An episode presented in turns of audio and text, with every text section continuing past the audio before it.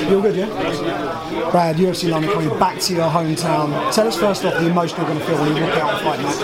I, I'm very emotional nearly in every fight I have, but this one I have a bit more riding on it, you know, where it doesn't matter who my opponent is, to be honest. I could be fighting the best guy in the world or, or a guy off the street. I have a lot of pressure on this fight just for me as my own pride, you know. I, I need to get back in the win column, and, and uh, it's a do or die situation for me, you know. My job, uh, in my eyes, uh, you know, relies on it, and I love my job, so I want to keep it.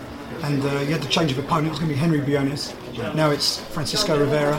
Um, from my side of things, I think from a lot of the fans, they're now more excited about this fight. It definitely is a much more exciting matchup. I think Henry Briones would have been a great fight as well, and I still would like to have that fight at some point. But I think because uh, um, Rivera, um, is, he's uh, um, what his fights he's had with like out there with Urijah Faber and stuff like that, he's got a lot more you know attention around him because he's had more high profile fights, and obviously his fight was Lineker, you know, and I trained with Lineker as well, so we're like that day and day in the gym. So yeah, I, I think I'm ready for this one, and uh, yeah, it'd be. Uh, it'd be one hell of a war there.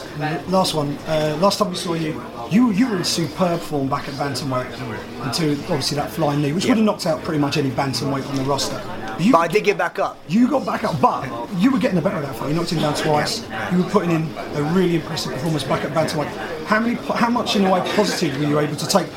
Obviously, I saw you after the fight. You were really disappointed. Yeah. Looking back at it now, how much have you been able to take from that Well, fight to really lead it- into this? it- it's hard, you know. It's like sometimes, you know, it's hard to be winning so dominant in a fight and then end up losing a fight. It's kind of like a bit of kicking the ball. So it was a tough pill to swallow. Uh, but obviously, I do, do take credit out of that fight. I was fighting really well up until that point, and um, the, obviously this weight class is a lot better for me. I think I, I think I throw harder. People stand there with me, uh, and uh, we bat, battle out a lot more at this weight class. And last one, uh, hopefully there'll be a lot of new MMA fans coming to this event Yeah. on Saturday night. You're the local boy, stepping into the octagon. You know, Chas and Dave's going to hit the speakers. Yeah. The crowd are going to go nuts.